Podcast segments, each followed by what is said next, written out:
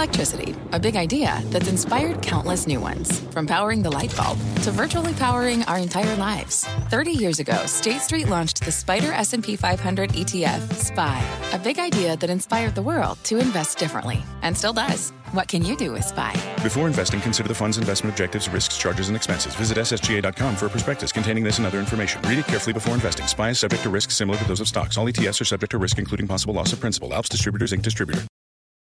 Homes.com knows that when it comes to home shopping, it's never just about the house or condo. It's about the home. And what makes a home is more than just the house or property.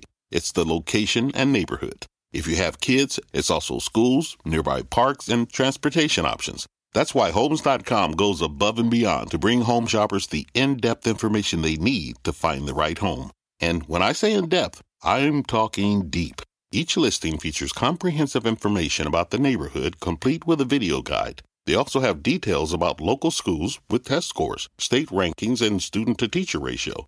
They even have an agent directory with the sales history of each agent. So when it comes to finding a home, not just a house, this is everything you need to know, all in one place. Homes.com. We've done your homework. My mission is simple to make you money. I'm here to level the playing field for all investors. There's always a bull market somewhere, and I promise to help you find it. Mad Money starts now. Hey, I'm Cramer. Welcome to Mad Money. Welcome to Cramerica. If you want to make friends, I'm trying to make you some money. My job is not just to entertain, but to educate and teach you.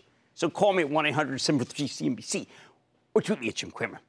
Growth without inflation is a wonderful thing. Which is why the Dow roared 197 points, S&P gained 0.96%, and yes, the Nasdaq pole vaulted 1.58% after we saw today's phenomenal non-farm payroll report, best in 49 years. Despite all the grousers who want the Fed to raise or lower rates, the truth is that the status quo is fabulous for stocks. That's a relief because right now, I, I have to tell you, you know, I've been growing more and more concerned with froth, especially in the IPO market. Just look at this Beyond Meat deal, gaining another 1.5% today after its 163% move yesterday. At one point, by the way, it was up eight more points than the $66 close. Well, that makes me worried. And yes, I am gun shy. I mean, come on, the NASDAQ has enjoyed six straight weeks of rallies, an extraordinary feat that shows you just how enthusiastic people are for this market. Of course, that's not what you want to see if you're a bull. Rallies are fueled by skepticism. When all the skeptics become believers, you start to run out of upside. The froth meter will be sorely tested next week because Uber's finally coming public. People keep asking me what I think the ride sharing colossus what you should do, including many regular retail investors who are being offered stock in the actual IPO, including some Uber drivers. Here's what I think that's actually worrisome. See, it's not a great sign for the Uber deal if lots of ordinary people are being offered stock, even though I want everyone to make money. When big institutions believe in an IPO, they try to monopolize it all, they circle it all. And there tends not to be much stock left over for individual investors, tight as a drum. This deal right now at this moment is not tight as a drum, and you want it to be so that there's nobody getting stock who's just going to flip it.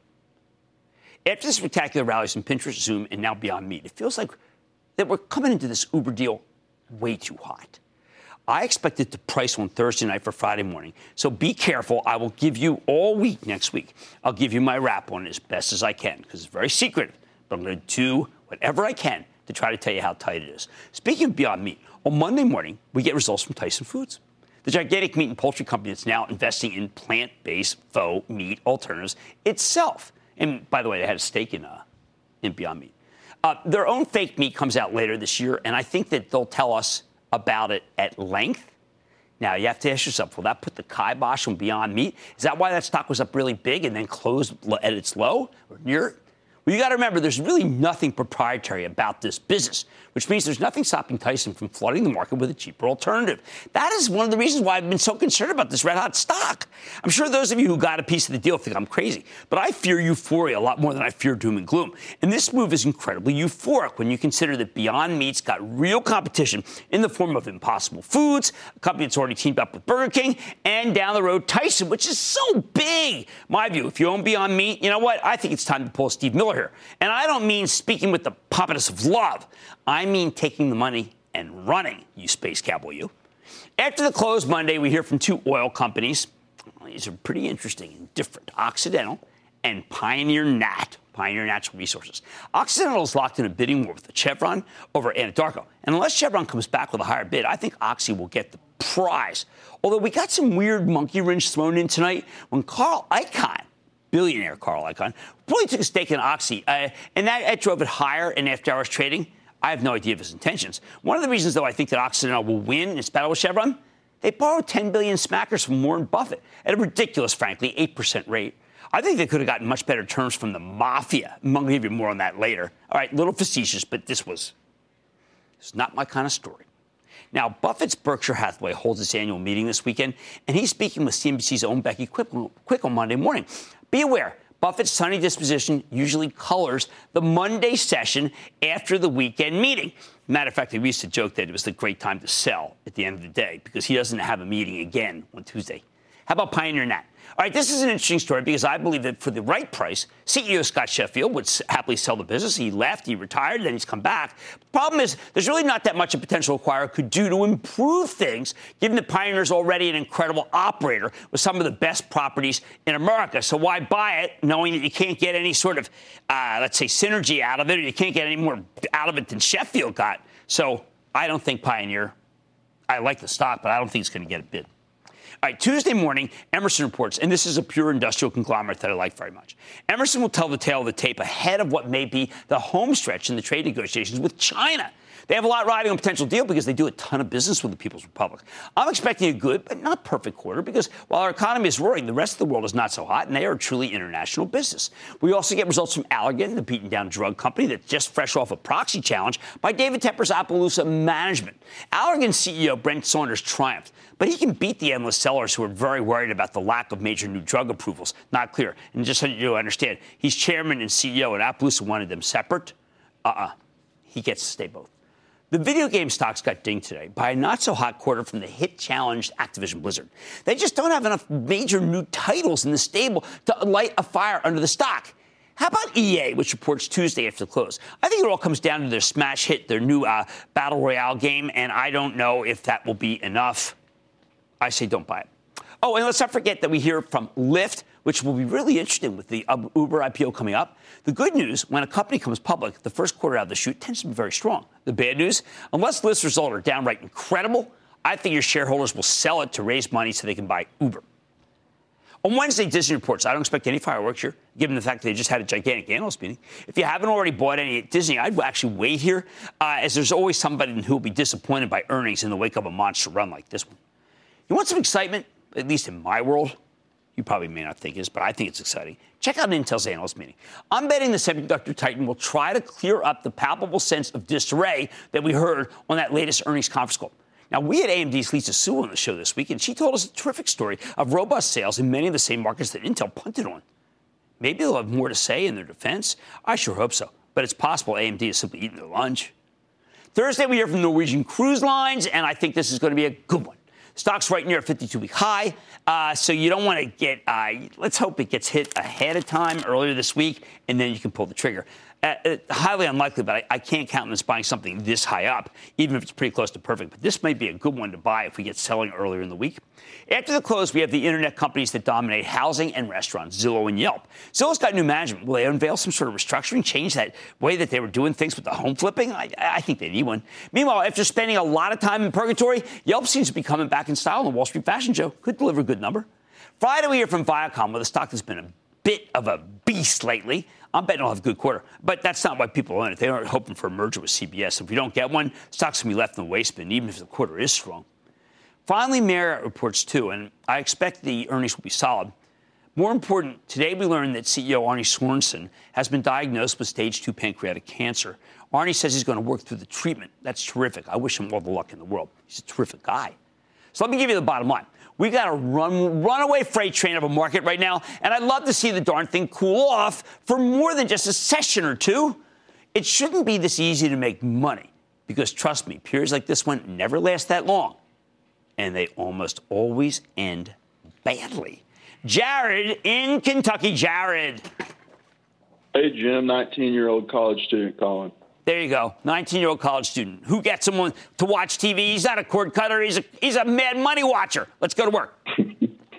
uh, my question is about Abiomed. It dropped $50 Thursday morning after the Q4 earnings, and it came back to even in the session. Is it still a buy right here?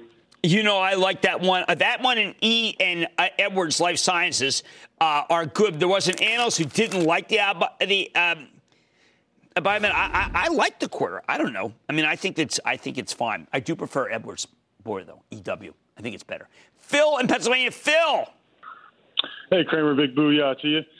Hey, right my question's about uh, CBS Corp. After a missed earnings report last night and a scandal with a, a former CEO and the possible deal with Viacom, uh, is this stock still worth looking at? Um, yeah, it sells at eight times earnings. It's not expensive. I prefer Viacom, its sister company. My charitable trust owns stock in Viacom. Uh, they report on Friday. CBS was fine. I, I, don't have a great thesis for it. I, you know, a merger, you probably get 10% gain. Let's go to Mark in Pennsylvania. Mark. Hey, Jim. Thanks for taking my call from Scranton. I appreciate the knowledge you impart night after night. Really, really appreciate it. A lot of Cramers in Scranton. My grandfather's yes, brothers. Okay, what's up? Well, get out, get out. Listen, I'd like to know your thoughts on Kraft Heinz. You know, my time horizon is probably about 10 years. My cost in is $58 a share. I love the dividend, but I'm wondering if I should just cut my losses at this point and ide- identify another opportunity. You know, I cannot count on selling it down here. I have to believe this stock keeps trying to bounce. If we can get this thing up to say like 11 times earnings, in other words, let's say the stock goes, I don't know, let's, let's, uh, uh, let's say the stock goes to 40. Uh, that's where I would sell it. I don't want you to sell right here. It's got a 5% yield. Uh, it feels a lot like Dow Chemical. Whoa, another 5%. So let's hold on and get a better price later. I'm very concerned that this market is getting frothy. I'd like to see stocks pull back a bit and stop this endless momentum. I know it feels terrific. I don't want this thing to get out of hand. Well, Mad Money tonight. Borrowing money isn't an art, it's a science. I'll tell you how Occidental and Tesla experimenting. Well, how about that Carl Icahn? Maybe he's stalking Oxy. We don't know. Then ain't no mountain high enough, ain't no river wide enough to keep portfolio managers from getting to you, babe. I'll explain. If you're lucky, maybe even sing, I don't know. Well, uh, Marvin Gaye and I have never really been that good. I love them, love them. And it's a company that works with the likes of Mondelez, Walmart, and Bayer. I'll reveal the name when I sit down with the CEO. Stay with Cramer.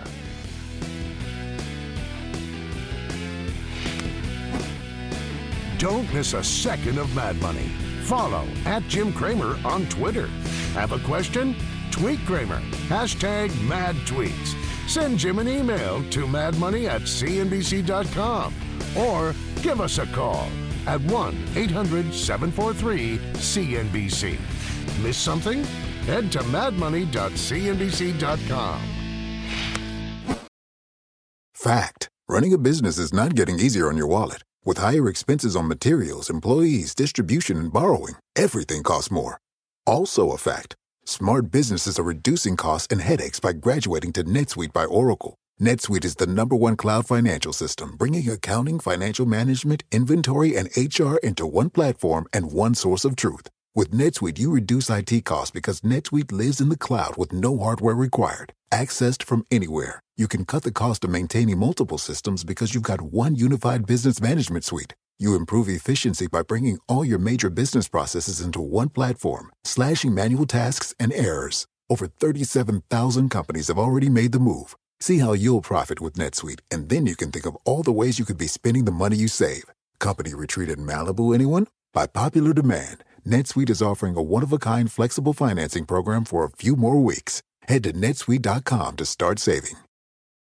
When you're hiring, the best way to search for a candidate isn't to search at all. Don't search, match with Indeed. Indeed is your matching and hiring platform with over 350 million global monthly visitors, according to Indeed data, and a matching engine that helps you find quality candidates fast. Use Indeed for scheduling, screening, and messaging to connect with candidates faster. Plus, 93% of employers agree Indeed delivers the highest quality matches compared to other job sites, according to a recent Indeed survey. Leveraging over 140 million qualifications and preferences every day, Indeed's matching engine is constantly learning from your preferences. Join more than 3.5 million businesses worldwide that use Indeed. Listeners of this show will get a $75 sponsored job credit to get your jobs more visibility at Indeed.com slash Mad Money. Just go to Indeed.com slash Mad Money right now and support this show by saying you heard about Indeed on this podcast. Indeed.com slash Mad Money. Terms and conditions apply. Need to hire? You need Indeed.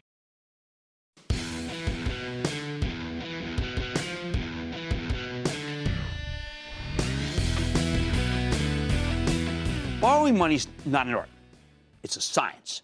If you can borrow at 2% with a weak balance sheet or at 8% with a stronger balance sheet, you take the 2% money, right? You don't think twice. I know that sounds obvious, but in the real world, we saw something unbelievable this week. Vicky Hollub, the CEO of Occidental Petroleum, is effectively borrowing 10 billion from Warren Buffett with an 8% coupon in order to raise the capital she needs to acquire Anadarko. That's staggeringly expensive money. Occidental is a major company with a solid balance sheet, and the end, the Darko deal makes a ton of sense. They could be uh, do a normal bond offering, and get a much lower rate. Just look at Tesla, which is borrowing 1.6 billion at 2% in the form of a convertible bond offered by Goldman Sachs, a brokerage firm that actually rates the stock a sell. Sell, sell, sell. That's incredibly cheap money, given that the benchmark 10-year Treasury currently supports a 2.5% yield. From Tesla's perspective, this is basically free money. Tesla's also selling 3.1 million shares at 243, and CEO Elon Musk has expressed interest in buying $25 million worth. With the stock flying higher after the pricing, this secondary has been a good deal for anyone who participated in it. Unlike the money that Occidental's borrowing from Warren Buffett, which could be an albatross around the company's neck, Tesla's bond market money gives them plenty of breathing room. So let's puzzle over this one. Apparently, Buffett was willing to give Occidental as much as 20 billion at that 8% rate. Well, who can blame him? He's getting incredibly favorable terms. 8% is much more than it would cost Oxy if they just went to a bank and asked for a loan, to say nothing about going to an investment bank that sells some bonds like Tesla did. But it turns out that Vicky Hollub really loves the Warren Buffett imprimatur to the point where she's willing to pay through the nose for it. If you're a shareholder, you should hate this deal. Hate it. Occidental stock pays a very high dividend that currently yields 5.4%. That yield looks a lot less attractive when you realize Buffett's getting 8%, and he's getting it above you in the capital structure. I find it galling. Now, I recognize that there was a need for speed here. Buffett offered uh, instant money, which Occidental needed if it wants to win the bidding war for Anadarko. They're competing with Chevron, which is a larger company with deeper pockets.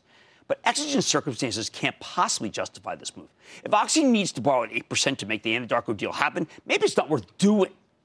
Think about it like this. If the price of oil does take a hit, header, Occidental will be on the hook for a giant slug of cash. They'll have a, much harder time paying that back. You don't gamble with the fate of your company. Yet I think that's actually what Hollub might be doing here. Tesla, on the other hand, let's make it out like a bandit. Elon Musk may accuse him of being some sort of kind of a Matrix style computer simulation. But there's no denying that he structured this deal brilliantly. While Hollub paid up for the prestige of Warren Buffett, Musk did the opposite. He sought the blessing of Goldman Sachs, which has that sell in the research department. Goldman's basically dissing its own research department to get this done. That's impressive.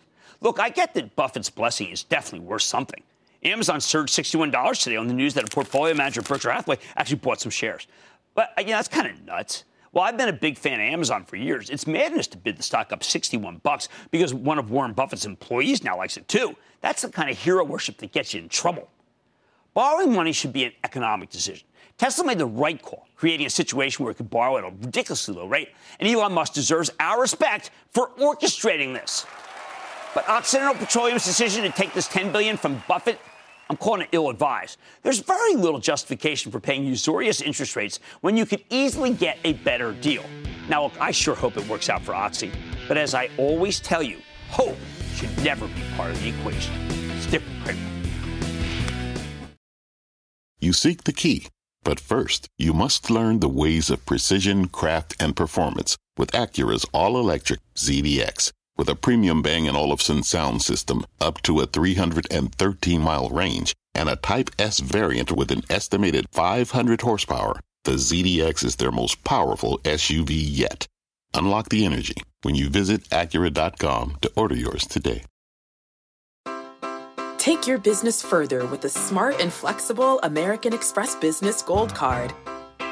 You can earn four times points on your top two eligible spending categories every month like transit, U.S. restaurants, and gas stations. That's the powerful backing of American Express. Four times points on up to $150,000 in purchases per year. Terms apply. Learn more at americanexpress.com slash business gold card.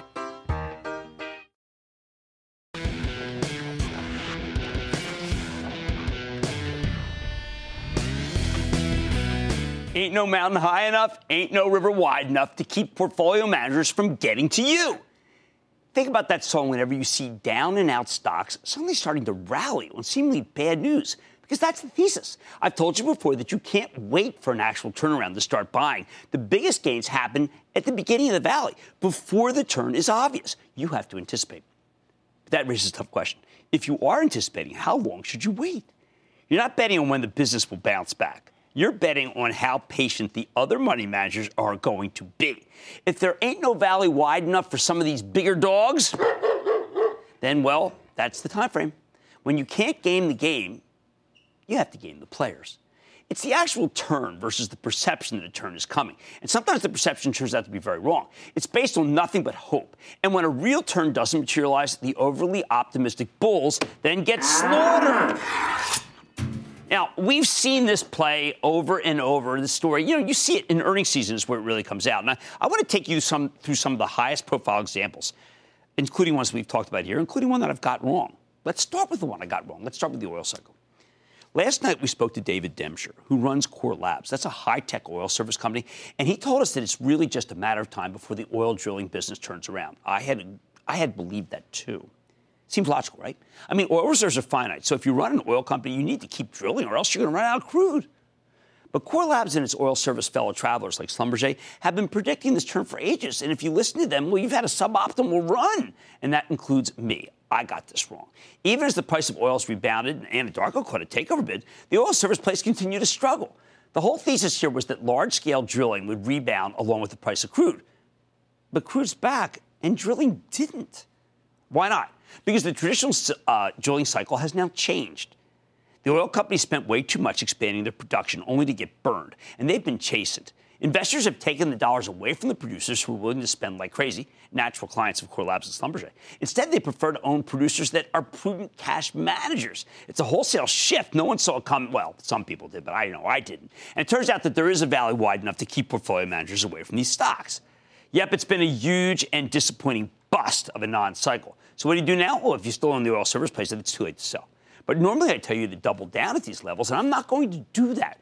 I think the spectacular production growth from the Permian Basin in Texas will keep a lid on oil prices for years, not months, years. Which is why the oil futures out five years now, trading in the low 50s, eight to nine bucks below where the crude is trading. That's pretty interesting, isn't it?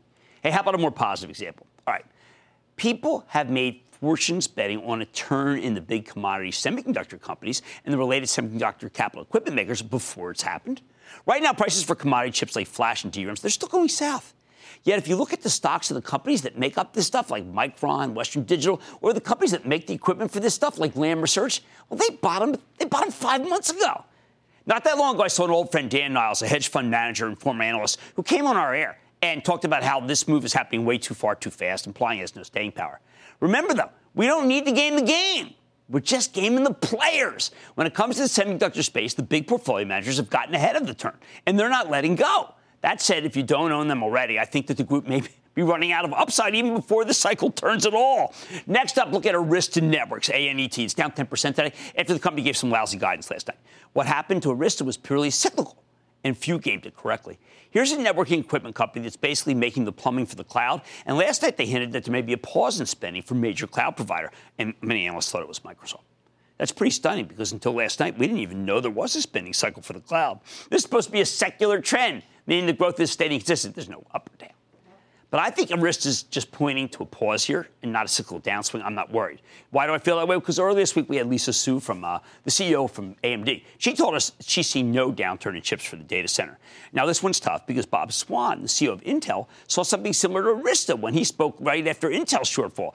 I'm sticking with Lisa Su. I think the continued upward uh, trend in spending for the cloud is not done. Fourth cycle, everyone's waiting for this one. The 5G build out. Now that this next generation wireless technology has arrived, people are buying Qualcomm. It was up again today, even though Qualcomm cautioned you not to even think, not to anticipate this quickly. They're buying Broadcom. Of course, they're even buying Apple in order to play the 5G cycle. Let me offer a word of caution. Last night, Skyworks Solutions reported a solid quarter, and they talked at length about 5G, but the market would have none of it. My takeaway 5G is not a magic elixir anymore, but it is a value that managers have been able to see through. Chasing cycles that haven't begun yet is always a high risk activity. Sometimes it can be downright deadly. I've watched helplessly as the stock of Dow Chemical flails around because Wall Street doesn't seem to believe in the plastic cycle. They just think it's just like that. Dow has tried to present itself as more, one of these more secular growers of the year, but the crunch in the stock yesterday shows that most money managers, they're not buying into that thesis. My view, the new is paying you to wait with a bountiful 5.3% yield, the highest in the Dow Jones Industrial Average. I think that's enough reason to stick with uh, until CEO Jim Fitterling uh, uh, figures it out, uh, and that we, it can start going again, but clearly I am early. I've over anticipated. What's the meanest and most insidious cycle of all? People who people who try to anticipate a turn in the autos. Take, take that auto cycle. People simply aren't buying cars at the pace they used to. Not in America, not in the rest of the world either, including China. Blame it on the cost, blame it on the sharing economy. Uh, either way, any company that's bet heavily on the auto industry has seen its stock get crushed. Any portfolio manager who bet on a turn in the auto industry, they've had their money get crunched. And by the way, if you want to see that destruction, look at the stocks of 3M and Dow DuPont, the uh, former parent of Dow Chemical. People are now giving up on this one because it's simply been too costly to game the players who are trying to game the auto cycle. Here's the bottom line timing isn't easy. If you wait for a particular cycle to turn, you'll be too late. By the time there's clear evidence, you've already missed the move. But on the other hand, if you try to move too early and the cycle doesn't turn, you can end up getting annihilated. That's why you need to be very careful before you try to anticipate a turn. But if you get it right, the rewards are so bountiful that it's almost always worth trying. Just be sure there is a cycle to be had before you pull the trigger. Robert in Florida. Robert. Hey, Jim, I want to give you a Tampa Bay booyah. Really? Okay, well, I'll take that booyah any day of the week. What's going on? Hey, I'm calling to ask about Crown Castle and the 5G push that they're moving into right now. What do you think? Do you like this yeah, price? This is one, okay, we're talking about the cycle. This is a terrific example of what you should anticipate. Everyone's going to need more towers for the 5G cycle. I am blessing participating in that particular portion of the cycle. That's a good one. Let's go to James in New York. James. Uh, Jim Cramer, booyah, my friend. Booyah. I know it's a day early, but may the fourth be with you. Thank you. My cousin Jay and I enjoy debating what we learned from Mad Money. You bring our family closer. Once uh, again, thanks. Hey, you're a good man. Thank you. You got it. I'm taking profits because it's never wrong taking profits. Right. Earlier this week, you discussed the lack of movement in oil, services, and financials. Yes. Now, oil usually rising through Memorial Day. Summer vacations aren't planned. Right. You know, should I roll tech profits into oil services and financials? More specifically, Valero recently hit 92.67 as it approached the 200-day moving average. Okay. On 425. It pulled back 4.5% from that high. Uh, it's up 19% on the year. Can we expect this $90 stock to follow through to 100 and pass through the 20-day well, moving average? You know, I've never, you know, they've raised their dividends to the point where they have a 4% yield. And, and I think the, this refinery cycle has been very, very, tri- very, very tricky. Uh, and right now, I is if it didn't have that yield, I would say eh, it's too dicey. I think you're going to be fine. They historically do sell at low multiples, too. It's a well-run company. And may I just be sure that you know – that I love it when families watch together. It is how many families can communicate. Younger, uh, you know, people in college with their parents, whatever, younger people, because it's a commonality. Particularly if you have, like, say, political leanings that clash. It's a nice place to be. It doesn't clash. Let's go to Robert in Florida. Robert. Hello, Jim. Robert, what's up? I'm a big fan of you. Thank I appreciate you. all that you do for private investors. Thank you. My question, my question to you: uh, is about a company in the oil service industry, McDermott International. The stock I see for the past two or three quarters has been bumping along at historic lows. And after acquiring uh, Chicago Bridge and Iron, right. the quarterly losses have been uh, consistent. Right. I'm looking at positives, though, uh. including a 40% increase in the uh, backlog and uh, from a 10 to a 15 billion dollars just in one quarter.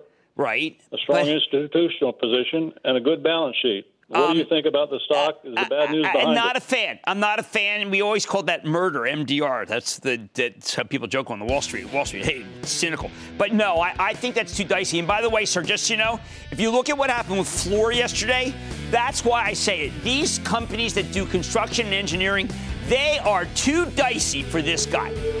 Don't try to anticipate a business cycle unless you know that it's a cycle. If it's a non-cycle, you're going to get burnt. Much more Mad Money head from the corner office to the corner store. I'm talking with a company bringing AI from Wall Street to Main Street, really focused on business processing. Then, as corporations look to secure their data, could an under-the-radar cybersecurity play be the way to play? You know, I love that sector. I'll reveal it when we turn into tonight's home run. And all your calls rapid fire in tonight's edition of the Lightning Round. So stay with Cramer.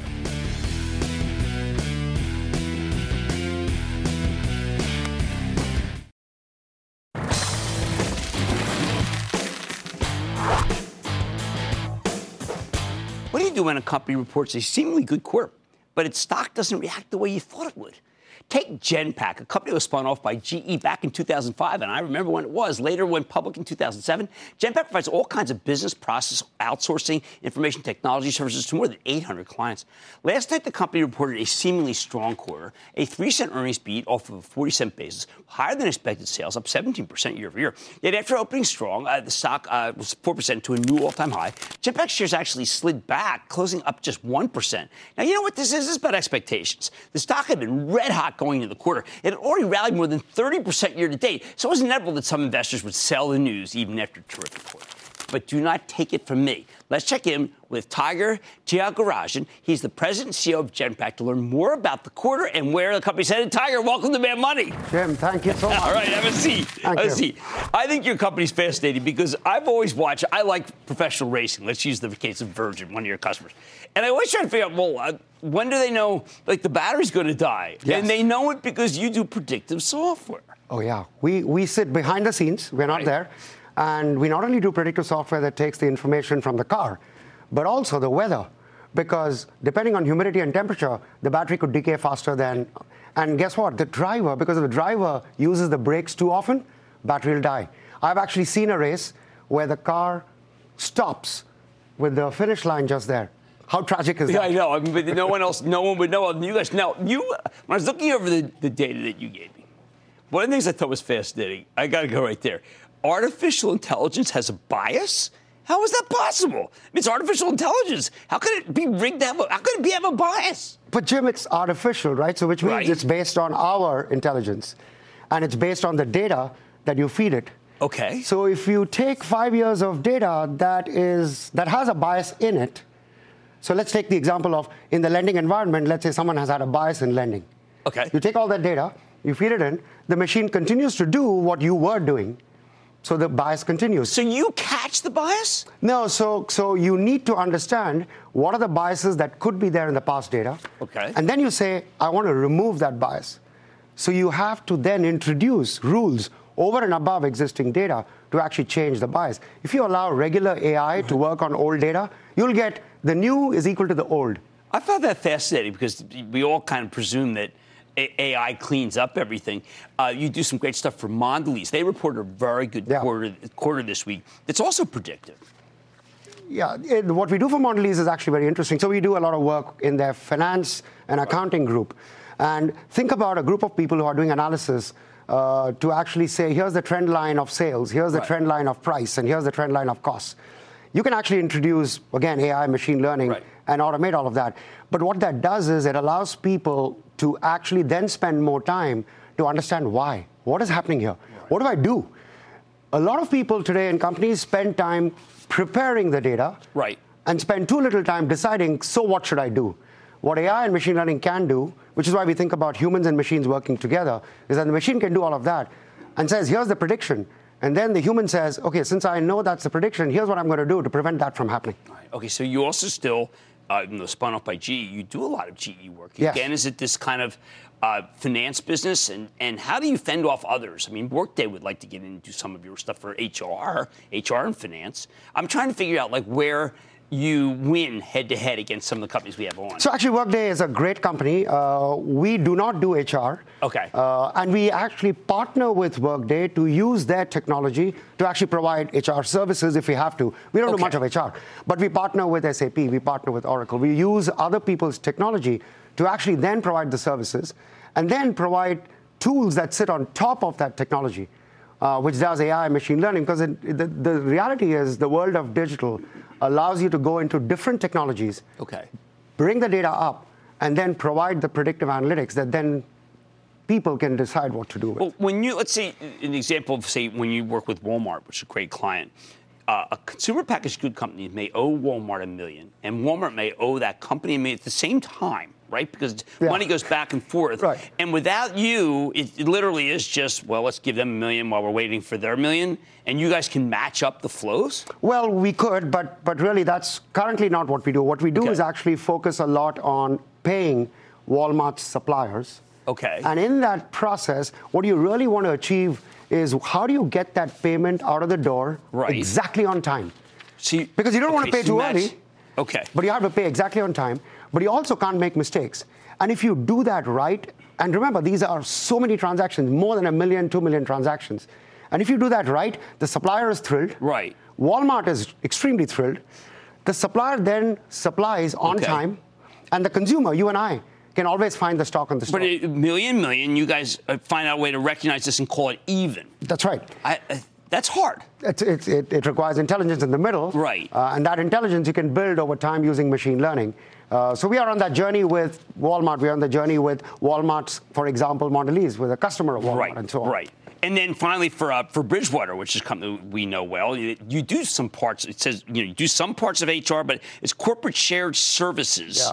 And again, I mean, these are hard things for us to understand, but you do them well, and you're getting that business. How do you get that kind of business? How do people find out about Genpact? So, so to start with, having grown up with an iconic firm when, when it was uh, Lean and Six Sigma, and Jack Welch was Yeah. driving it in the early days of, we grew up at that time. And then when we spun off, we said, let's hold on to that and use it. So we are deep in Six Sigma, we are deep in process. Right. And we really understand the industries that we serve. So that's one way we get calls. The other is our net promoter score. Our clients love us, Jim. Right. Uh, no, no, I know. And, and therefore, do it very clients pick up the phone and say, talk to these guys.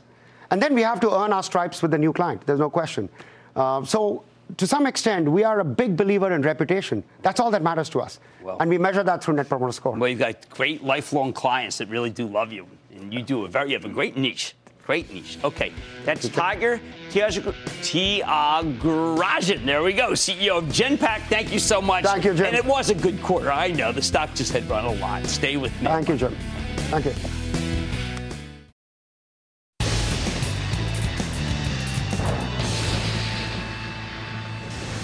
It is time. Some of the light round And then the light round over. Are you ready, skate? Time over the light round. I'm with Paul in Texas. Paul. Booyah, Jim. Booyah. My stock is the Interpublic Group of Companies, IPG. Very inexpensive buy- advertising stock. I'm not going to say pull the trigger, but it is inexpensive. Matt, in New Jersey. Matt. Booyah, Jim. Booyah. It's an honor to speak to you. Same. I'm a first-time caller and a long-time listener. First time, And I long want to personally thank you for all you do and passing along all your knowledge to us. Thank you. Thank you. Do my best. And I hope you never retire because Cramerica needs you. All right, I will. Okay. My wife's in China. and I'm going to okay. have my 10-year-old son come on. He's going to give you the stock. Oh, there you go. Booyah, Jim. What is your long-term view on Cedar Fair ticker symbol fun? FUN, this youngin' likes yield, so do I. I think it's good. It's better, frankly, than Six Flags. There you go. I had to say it. Let's go to Dan in Florida. Dan, I love the little kids. I love that. Love. Dan in Florida. Dan. Hey, Professor, a big booyah to you from the space coast of Florida. How are you? Oh, man, my buddy's in Melbourne right now. What's going on? My buddy Bowers. My, wa- my wife Hannah and I watch you every night, and our stock is Nextera, ticker N. Oh well, you got a good one with Nexter. It's a growth. It's a growth utility. There are very few of them in this whole country, and you've got one. I say, let's go to David in New Jersey. David. Hey, Jim. Baba Booey, how are you? I am doing well. How about you? Awesome, awesome, awesome. Listen, I got a question for you. What do you think of Sysco Food Services? I like both Cisco's, candidly. SYY is very, very good company. Uh, as a matter of fact, you know what? This is uh, one that I would buy right here. I would buy Sysco right here. Let's go to William in Tennessee. William. Booyah from Nashville, Tennessee, Jim. Oh, Nashville, Long so time listener, first time caller, and I want to thank you and your staff for all you do. Staff is terrific Hey, here. I'm focused long term and uh, want to get your thoughts on a company that they're good at sponsoring golf tournaments, but could they also lift my portfolio? Waste management. Oh, man, I'll give you both short term and long term, which is buy. Fish is doing well. You know what? They had a good quarter. There was a guy who downgraded recently. What a buying opportunity. Let's go to Will in Ohio. Will. Okay, I can actually get Hey, Will, how you doing? Hey, pretty good, Jim. What's happening? First Hey, time, long time? I had a question about. I'm a first time listener of Mad Money, watching my Mad Money portfolio grow. Uh, listen to your podcast every day Thank on you. the way home from work. There you go. Uh, Visa, I bought it at about 140. How much growth do you think it has? I think you cut. That stock has got a very long growth path. Remember, it's still paper to plastic. What a business model. Al Kelly doing great. Don't forget MasterCard. That's a terrific one, too. We're not done. We need to go to Landon in Kansas. Landon. Hey, Jim. I'm a finance student at Kansas State, and I recently pitched SYNNEX Corporation into competition. Ticker Supply SNX. chain management, I'd not like to hear your bad. thoughts. Supply chain, not bad. It's an interesting idea. It's a little spec, but I think it's a very good idea. Let's go to Casey in Georgia. Casey. Hey, Jim. Booyah from Atlanta, Georgia. All right. Get your perspective on Ubiquiti Networks. They announced earnings next week and have had a great run this year. Is there That more is room one to run? tough one. It's up 70%. That's a tough one. I cannot opine on that one. All I can say is that Don't that buy. run Don't buy. and that, ladies and gentlemen, of the lightning round. The Lightning Round is sponsored by TD Ameritrade.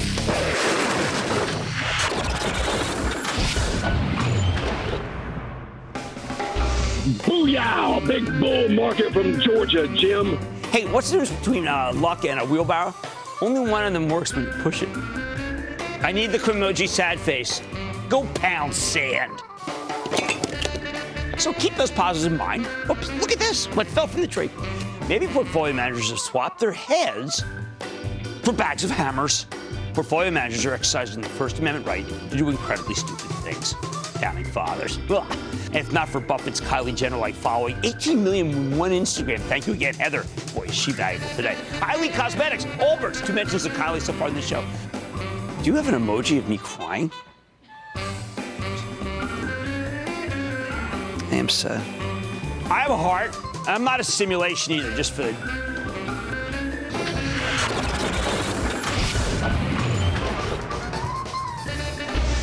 Take control of your financial future with the new madmoney.cnbc.com. Cramer's exclusive CEO interviews, full episodes, analysis, even your own soundboard.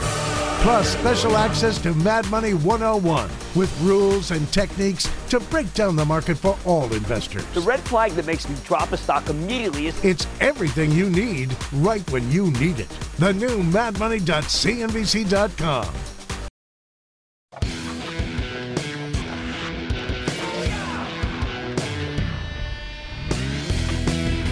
Me, whenever I get a call about a stock that I'm not familiar with, uh, or maybe that I just haven't followed that closely, I always tell you the truth and promise to circle back later after doing more homework.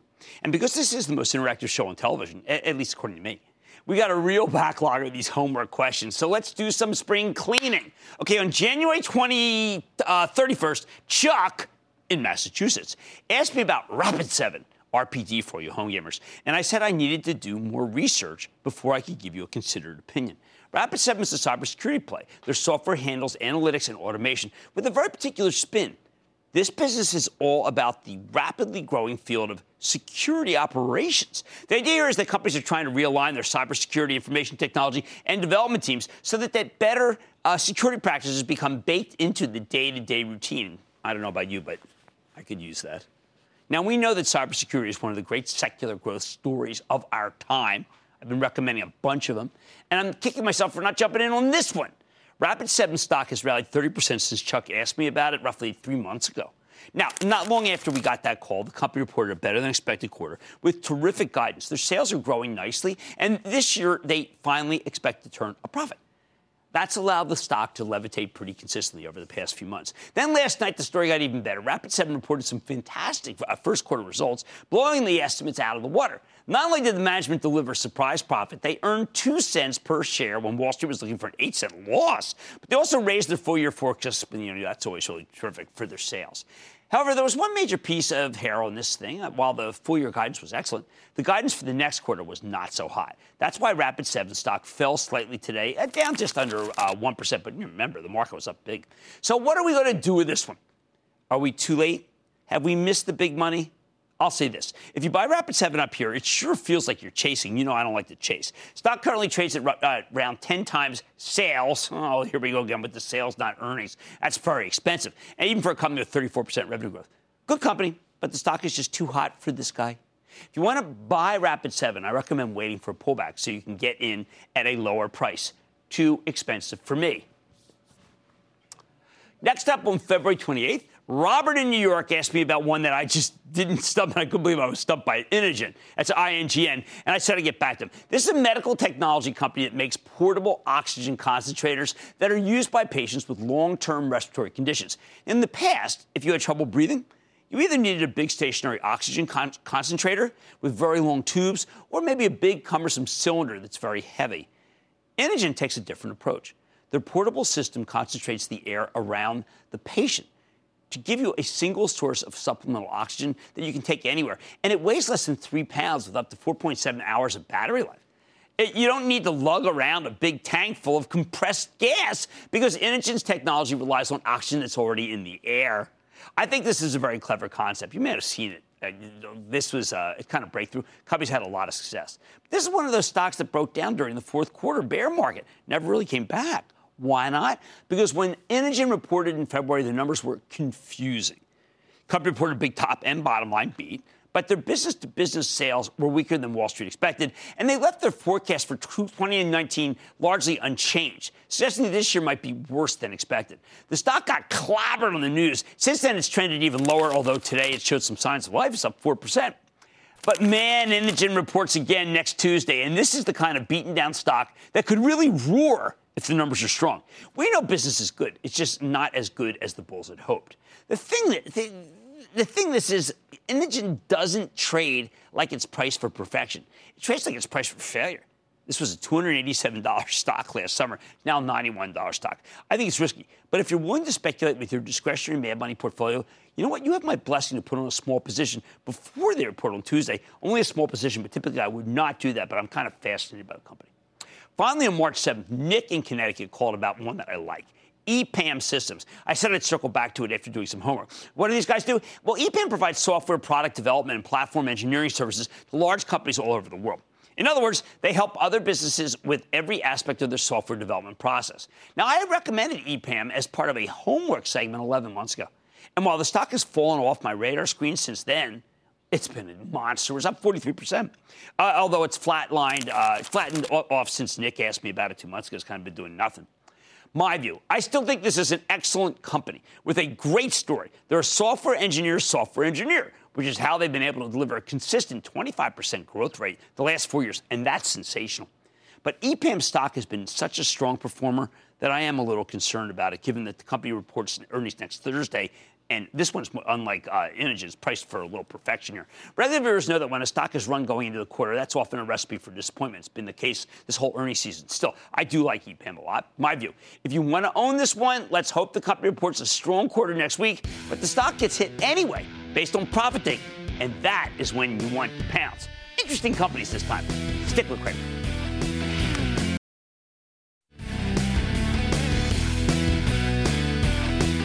Look, it was an extraordinary day today, but you know what didn't happen? A rally in healthcare.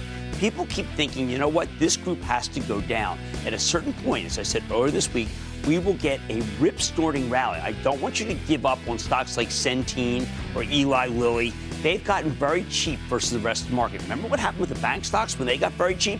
You had to start buying them. So don't give up on a group that I know is very, very popular among so many of you because it will come back they will come back. Like I say there's always a bull market somewhere. I'll find it just for you right here at Mad Money. I'm Jim Cramer, and I will see you Monday. This podcast is supported by FedEx. Dear small and medium businesses, no one wants happy customers more than you do. So you need a business partner just like you. Like FedEx, who understands your passion for serving your customers because they have the same commitment towards you. That's why FedEx offers you picture proof of delivery, packageless and paperless returns, as well as weekend home delivery to 98% of the U.S. on Saturday and 50% on Sunday. See the FedEx service guide for delivery information. What's more, FedEx Ground is faster to more locations than UPS Ground. Trust FedEx for timely deliveries. See what FedEx can do for your business.